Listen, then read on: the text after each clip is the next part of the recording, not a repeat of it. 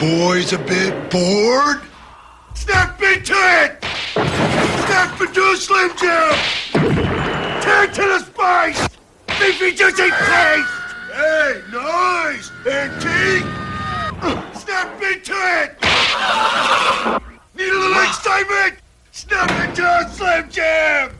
The thing that I told you, the, the first thing that I jumped out at me when I watched it, I had no idea that Warrior and Sting started out as partners. Oh yeah, that was that was big back then because it's just like they pretty much had you know ended up leaving uh, having parallel careers with very similar characters and kind of winning the world title around the same time too. Uh, but it, it was just very, but yeah, they started up. You know, both of them were bodybuilders. Yeah. You know, and just like even more Warriors a little bit more so. But yeah, that uh, Power Team USA. You know, because back in, in the '80s, it was you know. Hogan kind of ushered ushered in this steroid era. Yeah. So everybody who basically had a pretty muscular build was like, okay, this is where I can go make a lot of money. Right. And wrestling was in the uh, rock and roll 80s. Yeah, the rock So- and wrestling connection. It was it was everywhere. Yeah, So, and bodybuilding was was huge in the eighties, right? Because you know, basically the biggest movie stars in the world were Arnold Schwarzenegger and you know Sylvester Stallone. who you had, both- you had Lou Ferrigno out there too. yeah, yeah, and even before that, like early '80s, late '70s, you had Schwarzenegger and Ferrigno were, you know, basically household name as those dueling bodybuilders. Mm-hmm. You know, so they were already big names in there. Yeah. You know, look, the '80s was very big and bombastic. So not, you know, not not just the wrestling, but you know, everything about the '80s, right? Yeah. was there. So it's no surprise that you know Warrior, who kind of you know in this. You know, in this first documentary, we're going to just cover the A and E stuff. We'll, we'll Yeah, I was gonna part- say part- before we get too deep here, right? Yeah. What uh, what what was your thoughts on the uh, A and E doc on Warrior overall? it was it was a lot deeper than I expected. You know, Yeah. when we do part two and we talk about with Dark Side of the Ring, I expect them to go dark. I expected A and E to kind of not whitewash it a little, and some will argue that it was a little whitewashed, but they definitely brought up more of the dark stuff around Ultimate Warrior than I expected. Yeah. You know, so. Uh, but yeah, we'll stick just to the A and E stuff. But it, I, I enjoyed it. Did you like it? I thought it was really good. Yeah, I enjoyed it from top to bottom. There was a lot that I didn't know. Um, like I said, the Sting stuff. Yeah. Which I thought was really interesting to me because they kind of had the same makeup, right, for the majority of their careers. Yeah. Which I thought that was interesting. Yeah, that he got really, you know, he got gassed up and went to California and, you Yeah. know, realized, hmm, that is how I make money. Yeah. But just like, there's no Ultimate Warrior without Arnold Schwarzenegger indirectly, right? Because when he was talking about his friends, like he used to just do curls in front of an Arnold Schwarzenegger poster. Yeah. That's a pretty, uh, we know, you know, Schwarzenegger became a legend. So Sure. just that, have that is that's the, that's the route you're going. Mm-hmm. Uh, no surprise, but it was a little bit of you know serendipity, right? There's just like they had that Power Team USA that one of the guys dropped out. They needed another big guy, and somehow Sting had come across Warrior, Right. You know, and just working out in the gym before either one of them were in wrestling, you know, and then to get select, you know, to be in that group. And then, you know, Jeff Jarrett's dad, Jerry Jarrett, you know, when they were just sending tapes everywhere bef- before, that was the only thing you can do, right? Send, you know, send headshots and send tapes and hope they watch and Jarrett, you know, just like I like their look, but I want only two of the four, and the two of the four were Sting and Ultimate Warrior. Right. That was nuts. So was just like okay, because I wonder what happened to the other two guys. Are they that they were definitely the fifth Beatle, two fifth Beatles in the Power Team USA. But uh, you know they, you know, they wanted to be the. You know, they became the freedom fighters. It didn't work. They were really green. They probably got rushed in there because everyone was looking for that next Hogan. Oh, this guy looks big. Let's Yeah. rush I didn't know. there. So Sting came out of bodybuilding too. Yeah, Sting. I didn't came out of realize bo- that either. Yeah, they both came out of bodybuilding, and they were. It was a pretty big deal because you know, obviously, we spoke about how huge the Road Warriors were too. It wasn't Right. just like looking at Hogan. Everybody was looking for those next set of like Road Warriors. So, you know, they threw some makeup on their face with Eddie Gilbert and or some guy liner, and next thing you know, they're Rock and Sting. You know, he was he was the Rock before the Rock. Yeah. You know, it was it was Rock and Sting, the Blade Runners, and they were just basically these Road Warrior knockoffs, Mm-hmm. uh, and they were getting pushed. Even if they weren't ready, they were getting pushed. Yeah. Uh, but he, you know, obviously he was very. Uh, he knew what he wanted and he wasn't going to take anything less, you know, and, and I'm sure the, the steroids didn't, you know, help that. So I'm sure he was just like, if you already have a tough personality, you would even be tougher to deal with. So he tried to like hold up Watts for money. Yeah. And if you know anything, and you listen to those stories about uh, Bill Watts, there was a story they did not cover on here, where basically Watts was very much like uh, Stu Hart, where he loved taking the big guys and knocking them down a few pegs, even if they're getting pushed. And he basically wanted Warrior to get into like a fireman's carry, you know, in the in the wrestler stance. You know, he's going to get on all fours, and he was planned on like kicking him in the gut, and Warrior wouldn't do it. You know, but most of the other times, guys would get down there and do it because they were trying to get their spot. But they didn't talk about that at all. So I don't think there was any love lost anyway. So for him to try to hold up for money and just no show, which obviously in wrestling is a huge no no. And back Yeah. then you're just like, I don't want to lose my spot, so I'm not going to no show. Uh, but yeah, he did. He no showed him and tried to hold him up for money. I don't know if you were taken back by that, but it was just like that was back then. That was a big deal. I feel like I could imagine somebody doing that today, but uh, not uh, back then. No, and then to have uh, Sting be the kind of the the, the more level headed, you know, voice of reason, and just go there and still try to go there. Yeah, and, Sting showed up and did the job. Did he do a handicap match? Is that what happened? Yeah, I don't know if they did a handicap match or if they actually just put him in there with some because Hot Stuff Eddie Gilbert uh, was their manager, and obviously he was a great wrestler. Uh, Hot Stuff Eddie Gilbert was actually my second wrestling match ever. Oh, really? Uh, not on YouTube, but it should be. You know, just see me looking like a 19 year old piece of chewed up bubble gum wrestling Eddie Gilbert in my second wrestling match ever. Wow. But he was a great wrestler, and he was a had a, he died young, unfortunately, in Puerto Rico. But he was a great mind for the business. Like he would be running NXT right now if he was still with us. But he was a a good enough wrestler that it probably was Sting and Eddie Gilbert, you know, to kind of cover Yeah. cover up there. So, and then basically that splintered what to this day is still just like the Ultimate Warrior's path and Sting's path, which pretty much was parallel the rest of their career after that. They only crisscrossed once in, you know, in Warriors WCW run, which they didn't really cover that much, but mm-hmm. that it established that Sting was, you know, the WCW guy and Ultimate Warrior would eventually would be that WWE guy Yeah.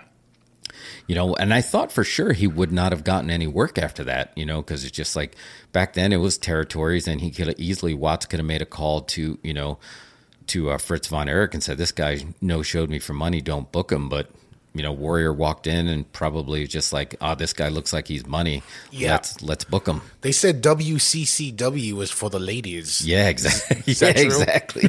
yeah, that was. I mean, think about it, you had the Von Erichs, and just like they couldn't come to the ring, you know, without getting just like the roses and the hands all over him, Mm-hmm. right? And I wrestle in the sportatorium. It's uh, it's very easy to get grabbed Mm-hmm. in all directions from many directions back then. So I'm sure that had a lot to do with that.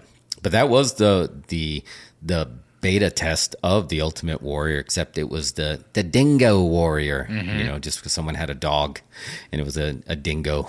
Yeah. A dingo. I don't even know, but it's just like you're the Dingo Warrior. Yeah. They basically said that he got that name because whoever came up with it was like inebriated when they examined. He's just like, oh, you should be the Dingo Warrior because Uh-huh. this guy looks like a warrior. Was that was that Dingo movie out at the time where the, the dingo ate my baby? No, that was like that was years before the Dingo. Was it? I don't know. Oh, you're it's a good. Oh yeah, because I'm thinking it's Seinfeld. So maybe the maybe the no, the actual film Yeah, with maybe. Meryl Streep. I don't know what Oh, year that man. was. I think it's called A Cry in the Dark or something. Cry in the Dark, 1988. Mm, Okay, so we were. No, it was yeah. that That's was- that's then. Yeah, well, it was 80. Warrior was there, 80.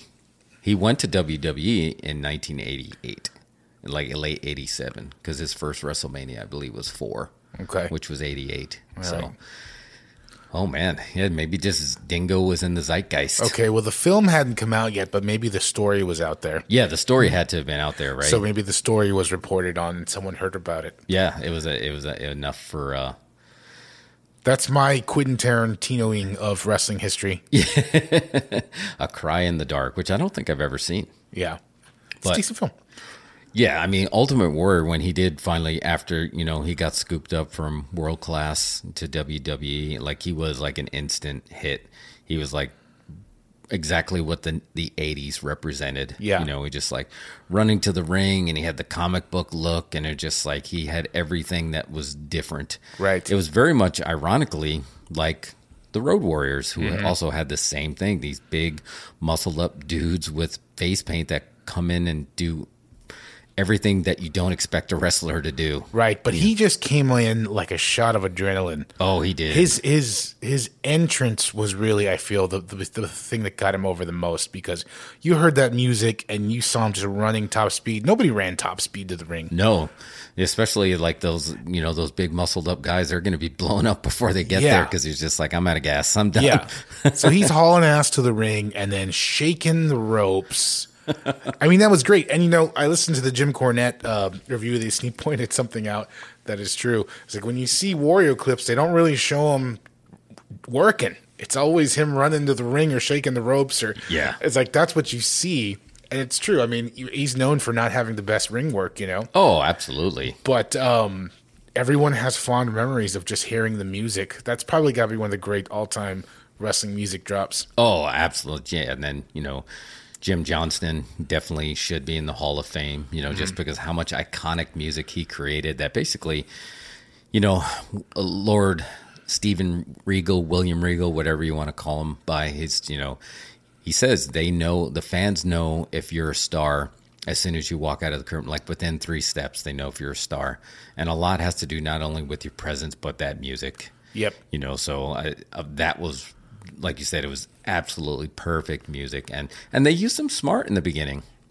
You know his first stuff you know was basically you know he got into a tug of war with uh, Hercules Hernandez you know which is her you know for the chain and Warrior broke the chain. Uh, I went to actually I was still a kid and I went to see a Royal Rumble live at the Summit in Houston. Uh-huh. uh, and Warrior didn't have a match with Rick Rude. He had a pose off, like a flex off, and they were basically out there just like it was a bodybuilding show, and they were flexing for each other. Yeah. So, and he had one of those little uh, gimmicks to make your muscles look bigger before you go out there and flex, and that's what Rick Rude attacked him with. But they used him really smart, and just like they showcased how strong he was without actually having to have a big match with him. I didn't realize that. Oh yeah.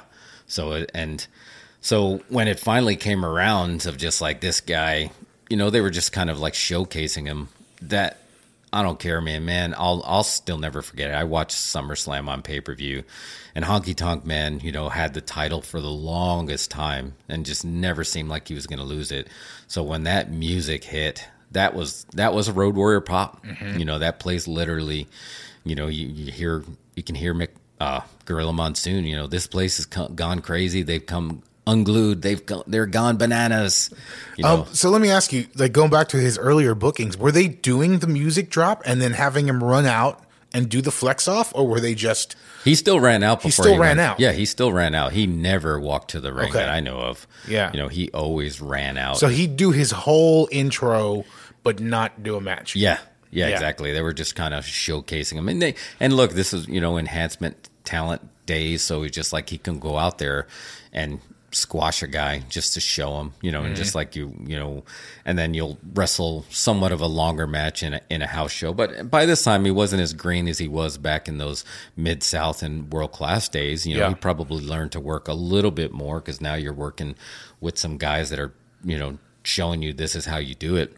But you know, his career trajectory was really he got a lot really fast. You Yeah. know, even though he worked his I'm not he definitely worked for it, but he still got a lot really fast. Right. You know, just like his his ring entrance was very prophetic because that's what his career was. It's just like he just shot out and got to the ring before anybody else. Mm-hmm. So, He was just in that period, like you said. What would you call that period? oh, that was the yeah, was- Hogan that- was on the decline. Yeah, that was on the superstar era. Like, you Yeah. know, I, I I would even say Hogan's. You just got, you know, people would hold the world championship for years back then. You know, you wouldn't have this. So, you know, Hogan was still this. You know, three was when he slammed Andre. You know, he took a break in four, but then he got the title back, and then he had the match with Savage in five. Uh, so he was still Hulkamania was still. It wasn't at its peak, but it was still. He was still way over. Yeah. But he was getting to the point where it wasn't the people were tired of seeing him, but it was just like he was starting to do what The Rock did later on, and just like he, you know, when J- what John Cena is currently doing, he's trying to like explore his options Sure. outside of wrestling. So he needed to make time, so he would take those breaks, you know. So, but he was still way over. Uh, so to have somebody, but McMahon knew that this was happening, and by then he was already starting to try to position like who I can't just hang my hat on just like one guy in the company. Yeah. You know, and he doesn't do that anymore, like almost to a detriment. He Mm-hmm. doesn't help anyone get over anymore because he's just like, no, it's a, the whole show is an experience. You know, Right. where back then it was just like, it was Hogan. Everybody befriended Hogan because you know, if you were on a show with Hogan, you were going to make money because they had the A show and the B show on traveling. Uh, the B show, if it did, it had the Intercontinental title on top, maybe you weren't going to make as much money unless you were on Hogan's show, right back then when the uh, the house shows meant something. So to have somebody like Warrior come in and just like, oh, maybe this guy can hang with Hogan was a big deal. Yeah. And that, well, I think that that crowning moment was the pop that he got for beating the honky tonk man as quick as he did. Yeah. And it just like as soundly as he did, that realized like, whoa, this was a big deal. And then next up, you know, they basically started to go into, he started having that run with Andre the Giant Right. which you know when Hogan had already slammed Andre the Giant, and that was kind of like his claim to fame is like uh, Rosenberg, Rosenboom, Pete Rosenboom. How do you say his name? He was he was oh. on the show, but anyway, he was right. He talked. You know, Hogan's claim to flame claim to fame was slamming Andre, right? Because Andre was 15 years undefeated. You know that was that was the equivalent of beating the streak, the you know the Undertaker streak, and I think that's probably what McMahon was hoping for with mm-hmm. years later with Brock and Undertaker. Yeah. You know, but Brock was already kind of known and established, so.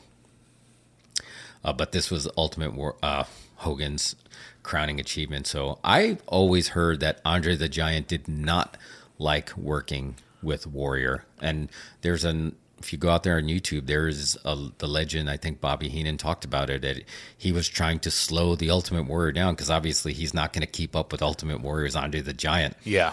Uh, and there was a, a spot where he goes to run, and Andre literally just held his fist out and let Warrior run into his fist and basically knocked him down to size. so I think that's floating around out there. But I've heard that story that that's after that he just like basically, okay, we're gonna do this my way. Yeah.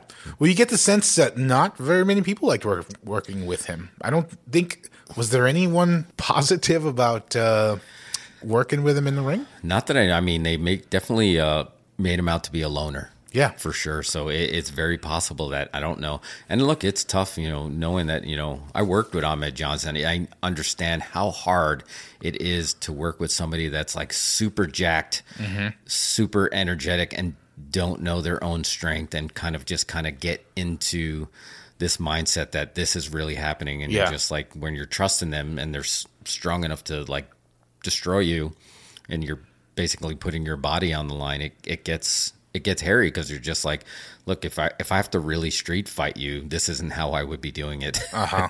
so just like i'm sure a lot of these guys especially the old timers man there's just like look grab a headlock let's let's work the crowd for 10 minutes where could you see warrior doing that Yeah. you know, and it wasn't until his match with Hogan at WrestleMania 6 where you saw a really extended match, you know, but everybody has their heat with Hogan and like, you know, and understandably so, but one thing he does understand is he does understand how to work and manipulate the audience mm-hmm. to get what he wants and he was able to basically work Ultimate Warrior through probably the best match of his career. Yeah. I mean, that WrestleMania 6 was iconic because you had no idea who was going to win because Hogan at that point was only beaten by on uh, by Andre the Giant on that main event, which you know on NBC, which it wasn't Saturday night's main event; it was a primetime main event special, and even then, he didn't beat him clean because he had you know the evil Hebner twins. and They had the evil ref that was paid off by Million Dollar Man,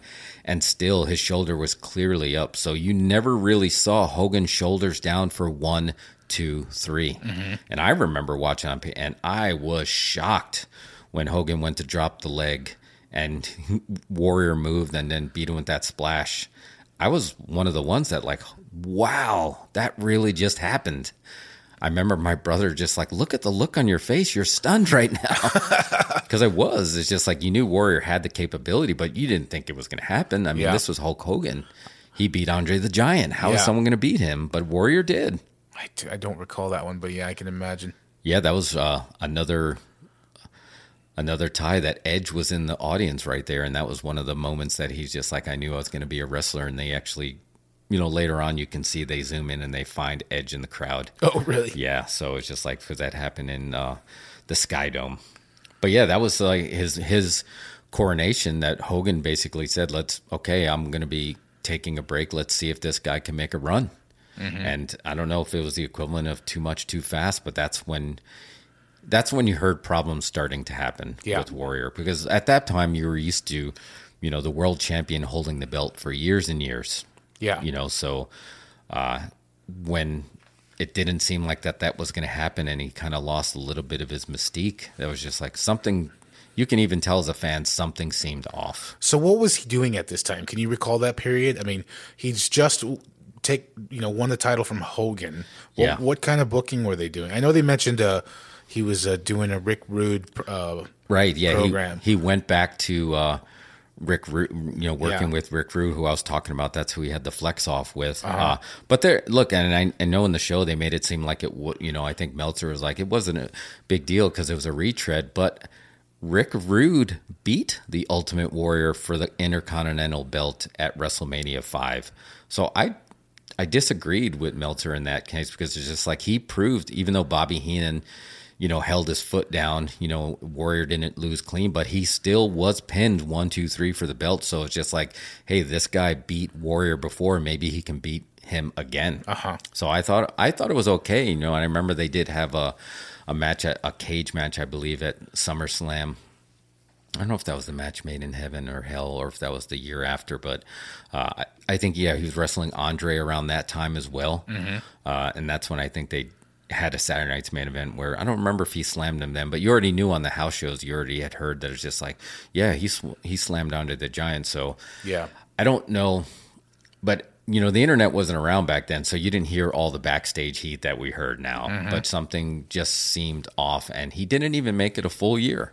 Yeah. Before uh, you know this stuff started happening, and then Macho Man as Macho King, you know, basically caused him to lose to Sergeant Slaughter, and that led to evil Sergeant Slaughter, you know, the Iraqi sympathizer fighting uh, Hogan for the belt at WrestleMania 7.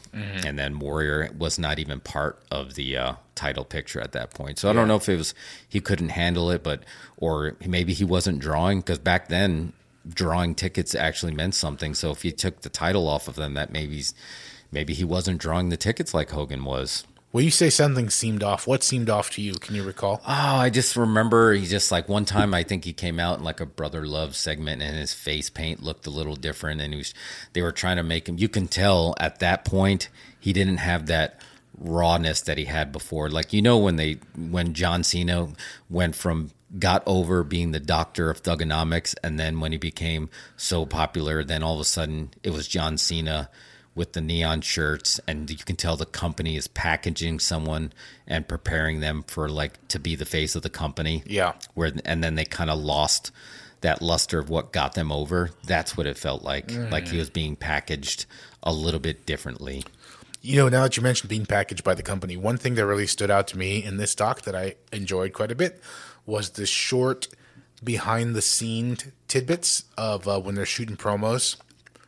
Oh yeah I'd never seen anything like that. You know, I don't think I've ever seen any BTS on um, promos for for WWE, and you can hear Vince directing and everything. Yeah, and they showed the picture of basically Vince. I know they were Zubaz, they were the workout pants, but they were the.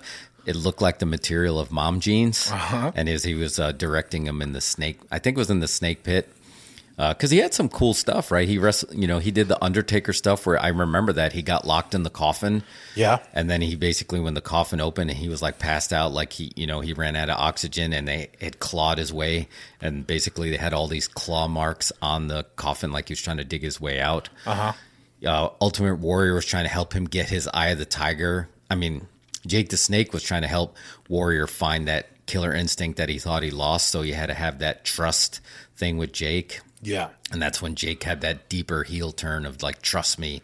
But basically, he got trapped in there with those cobras. Mm-hmm. I mean, it was, yeah. So to see that Vince was back there directing all those BTS things was pretty cool. I, oh. I do agree with you on that. Just to see he had a lot of, I mean, he still does, but back then, like, he was there for all the vignettes, all the important stuff of getting these characters over. Yeah, and the one that was the most intriguing when he was directing the apology. Oh yeah, I've never seen that. I actually I never even heard that story until this A and E documentary. Yeah. Um, so what happened there? He he yelled at a fan in the airport. who happened to be a friend of Vince's. yeah. His his he was the son of a friend of Vince. Uh-huh. And uh, and and even look, even if it wasn't a son of a friend event, if it actually got back to that, you did that to a fan in the airport. Like, look, if that happened on the internet now, now it would have the same thing would it would have You'd be on in the- TMZ immediately. Yeah. You'd have uh, five cell phone videos of it. Yeah, so I mean, I think that was uh like look, you're you're supposed to be this champion of the the kids, right? You know, cuz you in whatever weird universe Vince was is now, but back then it was more so it really was about the fans and just like getting these superhero larger than life characters over. So if you you know, you think back to Hulk Hogan Rock and Wrestling when he had all the kids charging him in that cartoon vignette and when they're mm-hmm. all he wanted that, so you're gonna have him yelling at a kid in the airport. But the whole time he's just gonna he was getting so pissed because he had these scripted lines by Vince and he couldn't get them right and then he was just getting pissed and he's like, I don't even know why I'm doing this for something I didn't do. He sounded like a teenage kid that was getting Yeah. scolded. Like like your dad brought you over by your scruff to apologize to someone for doing Apologize to your teacher. Yeah, exactly. He's just like, and I didn't even do it. Did they? I don't know if they they tied these together in the uh, documentary, but was that part of what derailed his run or no? Yeah, that was part of that was the the basically his the end of his first run. Oh, okay. After that, yeah, Yeah. I think he was pretty much done after that, and uh, but that was like the beginning of it because you can tell he was kind of burning out, and then it was that holding. Uh, Warrior, uh, uh, holding Vince up for that money at that summer. No, that was the match made in hell. Where It Mm-hmm. Yeah. was basically Hogan and Warrior versus Evil Sergeant Slaughter and Iron Sheik as Mustafa. Yeah. you know that was later on. So he even after he lost the belt he was still with the company for a little while longer before he lost it. So he won the belt at wrestlemania 6 and then it was he was there for wrestlemania 7 he had the match with the retirement match with savage which was probably his better match now that i think about it than even the hogan match. Yeah. that savage versus warrior career versus career match at wrestlemania 7 was awesome Yeah. and that's when Elizabeth came back. But I still remember like Warrior did understand the psychology at that point, and he was trying to beat Savage, and he couldn't beat it. And then he had that weird, you know, I remember him holding up his hands after he didn't beat up, you know, beat Savage. He's like, "Is this my destiny? Am I done? Is this it?" Like he understood the psychology at that point. You can tell he had some years in him after that. Yeah. Uh, but then leading up to that match, you know, the SummerSlam match where it was Hogan and basically because they were still the number one and number two guys mm-hmm. uh, because Savage at that point had turned heel. But did, were you taken back that basically, you know, when Hogan found out that Warrior was holding McMahon up for money, that they basically were going to do some old school.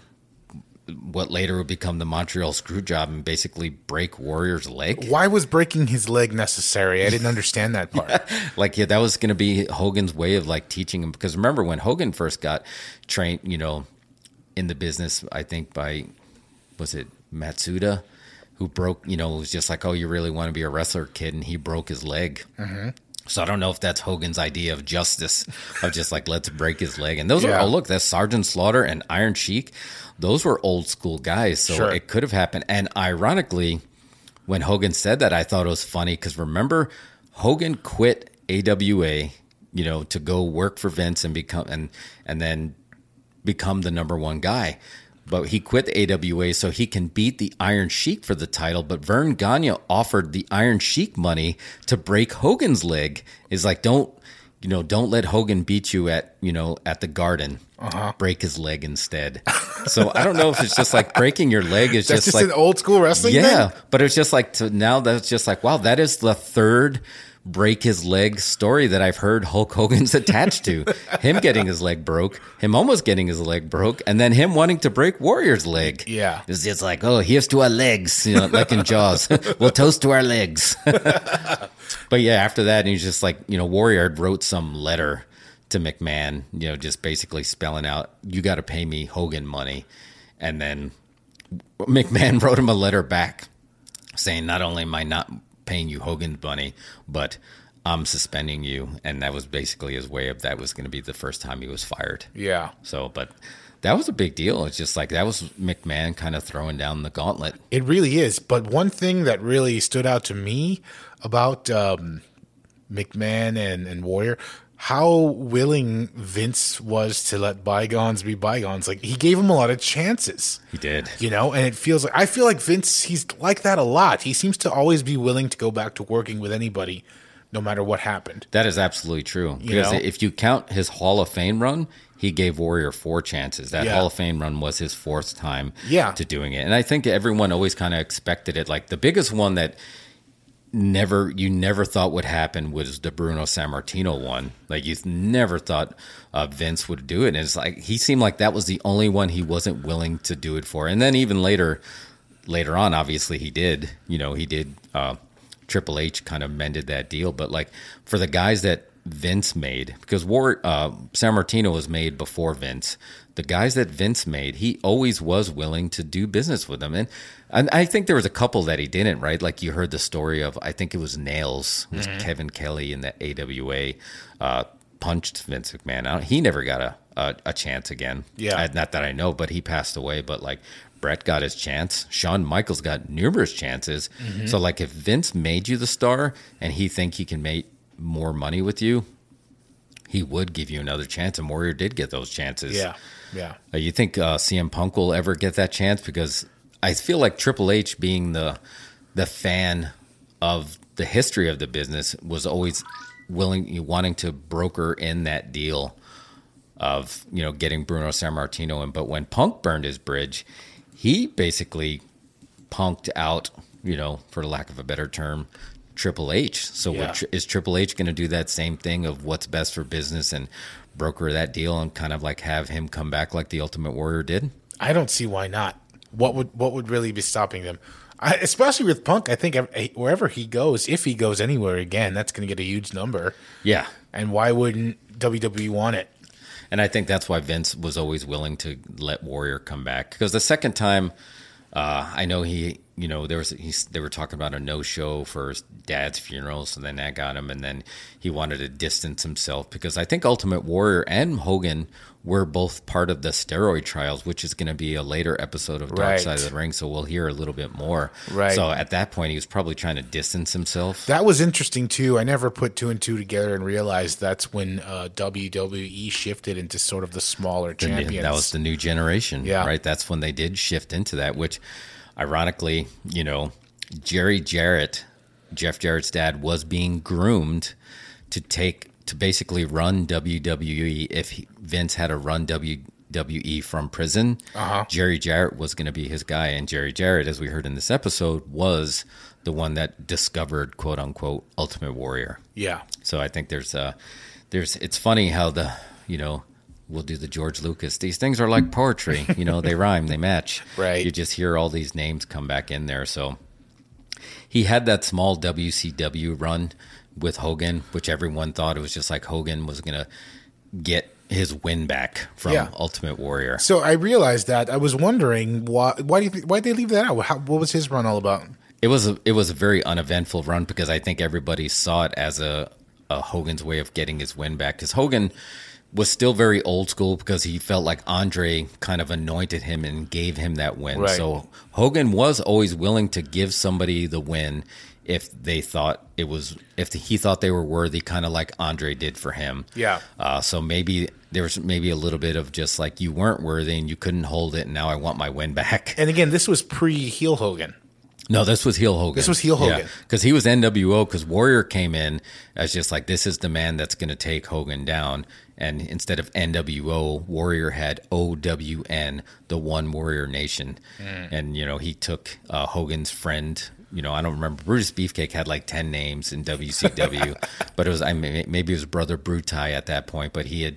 Warrior was doing very mystical and magical stuff. You know, he would disappear and he'd be in the rafters, and he, mm-hmm. I don't know if he like hypnotized Brother Bruti and just like he was tormenting Hogan. But every maybe it was uneventful because everybody I think thought that it was just like this is only happening because Hogan wants his win back. Because I think by that time, early internet people just kind of got wind of Hogan always kind of wanting to run the show, you know, run his creative. But uh, it was interesting there that it's just like remembering that Ultimate Warrior had a wrestling school. Mm-hmm. It's like, why wouldn't he have a bodybuilding school? you know, he had that wrestling school in Arizona. Yeah, I didn't know that either. Yeah, so it was just I don't I don't know if he had any uh, stars that actually came out of that, but it was just like, what was he gonna? You know, he wasn't known for being uh, a grappler, but he obviously knew how to get himself over. So maybe he was going to try to translate translate that.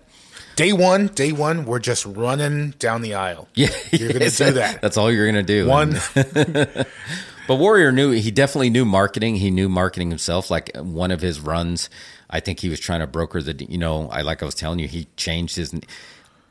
McMahon wouldn't give him the Ultimate Warrior name, so he actually legally changed his name to just Warrior. yeah, I did. I didn't realize that either. That's why I texted you when the when the wife came on. She was actually named Dana Warrior, and the kids were. Yeah, uh, I forgot the kids' names, but their last name was It's like Warrior. yeah, Dak- Dakota, Dakota like Warrior or Indi- Indiana Warrior. Yeah, yep, Indigo or Indiana. Yeah, they were all. So so he legally changed his name to Warrior so that he could continue to refer himself as the Warrior as legally. Warrior. Because he was really a, a creation of Vince McMahon. Yeah, It seems extreme to do that.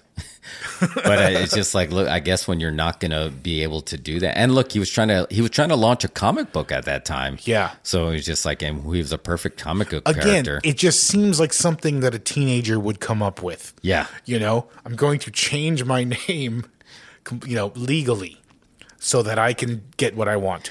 yeah i mean and and because they look he knew he was a big draw i here's a fun fact that uh you may not know it was like one of my matches was actually in brownsville texas and this guy basically that I was working for is a you know a promoter that would run these shows and didn't really care about copyright infringements and doing anything. So he'd be like, "Oh yeah, I'm going to have Ultimate Warrior." So I was wrestling as Jason the 13th and I got to wrestle quote unquote the Ultimate Warrior. and it was one of those times that it was in these weird one of the uh, kind of like the Tejano dance halls where they didn't have you know locker rooms that you share. Yeah. So I never even got to talk to this person or anything. So it was just like, is this really the Ultimate Warrior? And just like, and he was basically working the boys. He's like, oh yeah, it's Ultimate Warrior. And the show was packed. Uh-huh. And he went out there and it was just a muscle bound dude. Face painted, hair long, had the tassels, and I was just looking, and I was a fan. I was just like, "That's not the Ultimate Warrior." And at that point, I didn't even know how the match was going to go Yeah. because it's just like I had no idea what to expect. And I was Jason the Thirteenth. My manager was Gravedigger, who dug me up in uh, in uh, Guanajuato, Mexico. You know, it's like basically, I think in Mexico they were billing me as the La Mumia de Guanajuato. You know, I guess I don't know if there's like mummies there or something, but anyway, this Gravedigger was my manager, and just like so, finally I locked up with this warrior, and I knew it was this is not the Ultimate Warrior. I have no idea who this Gold Gym dude is, but it's not the Ultimate Warrior. And Did he we- do the whole bit? Did he run to the ring? Did he, shake the ropes? Yeah, he did. He And they played out. the music? Uh, no, they did not play the music. Uh, Okay. back then, it's just like I don't know what that. But he came running out, and then I was like, I don't even know what to do. And I, I locked up, and he's like, "Hey, brother, what do you want to do?" And I pushed him back to ropes. I was like, "Uh, I don't know. Watch the shovel." And he said, "What?" And Gravedigger was just like, "Wham!" and just like clocked him with the shovel. And I was like, I don't even know. You know, I was 21. I was like, I don't know what to do here. So it's just like, let's just beat the crap out of him. So the guy, you know, we got DQ'd. You know, Gravedigger came in the ring and started beating him with the shovel, and I was just putting the boots with him, and people were booing and going nuts. And then finally, he he warriored back, clothesline Gravedigger, clothesline me. We both got out of there and just left. Uh huh. Got me a hundred bucks. it's just like, oh, I, I kind of wish I had the, you know, the fake program that this guy was selling. That was just like, so I can say I wrestled a, a fake. But look, I wrestled fake Ultimate Warrior. I wrestled fake Doink. This wasn't the first fake gimmick that. Although technically, the Doink I wrestled was real because he was one of the was one of the multiple Doinks that they had. But yeah, that's just like Ultimate Warrior was a brand, and it was an easy to uh, mimic brand. So I can see why Warriors just like I better not let these guys cap not. You know, McMahon did it later, right, with fake Razor Ramon and fake Diesel. That was Right. a little tough to, but like he could have done it with Warrior. So Warrior, I think, was trying to jump on top of that. Yeah, well, McMahon's not afraid to do something out of spite. It seems like. Yeah. I mean that DVD they cut of Oh, him. yeah. that was brutal. Yeah, the And, like, self-destruction again- of the Ultimate Warrior. Again, you get some of the behind the scenes there, and you got Mean Gene talking to the director, and he's like, "So you, you want to do like a shoot thing?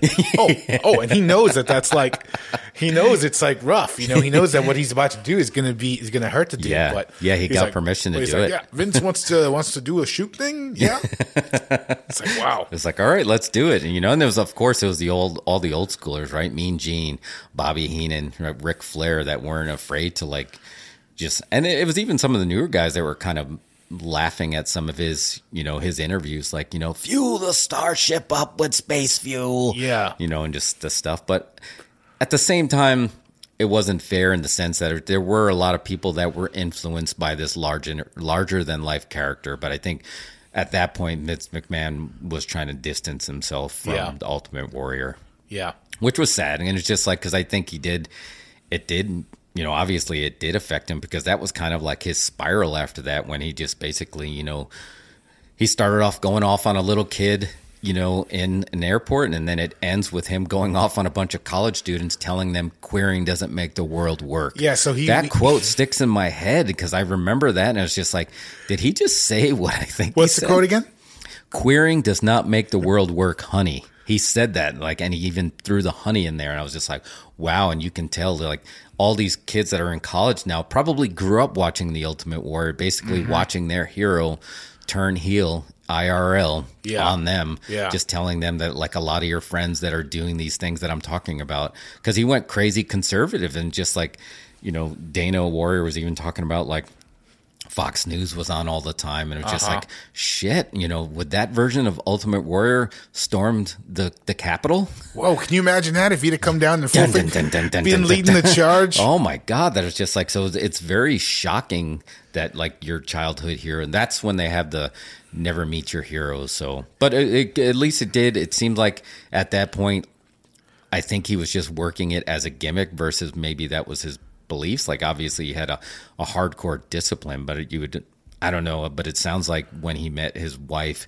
he started to kind of turn his life around. Yeah. You know, 'cause- I think he was working it as a gimmick. I think he saw that as something that uh, has a lot of following. It's an ideology, and you know, like I think that's they they they talked about him being a loner, not having a lot of friends, and that type of ideology appeals to people like that.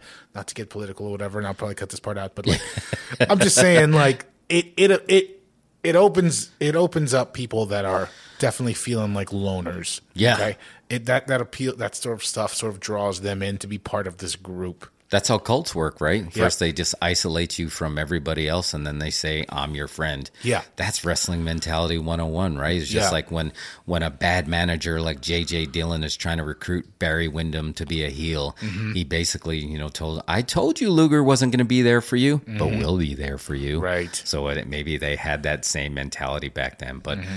I don't know. I was a huge I was a huge fan of the Ultimate Warrior, and I remember my friends watching wrestling were uh, huge fans of him. So he did deserve his place in the Hall of Fame. If you want to have a legitimate wrestling Hall of Fame, doesn't matter like the backstage politics and all the stuff that kind of happened. You know, barring like the Chris Benoit stuff. You know that it's just like, hey, that's a little bit too much. You know, in the end, he still was very influential. And then like the whole cancel culture right now is like when when does it stop? Like, do you have to like all these people have dark there you know a lot of celebrities have these dark twisted you know histories that you do not know about. Yeah, Matthew Broderick killed a guy. did he?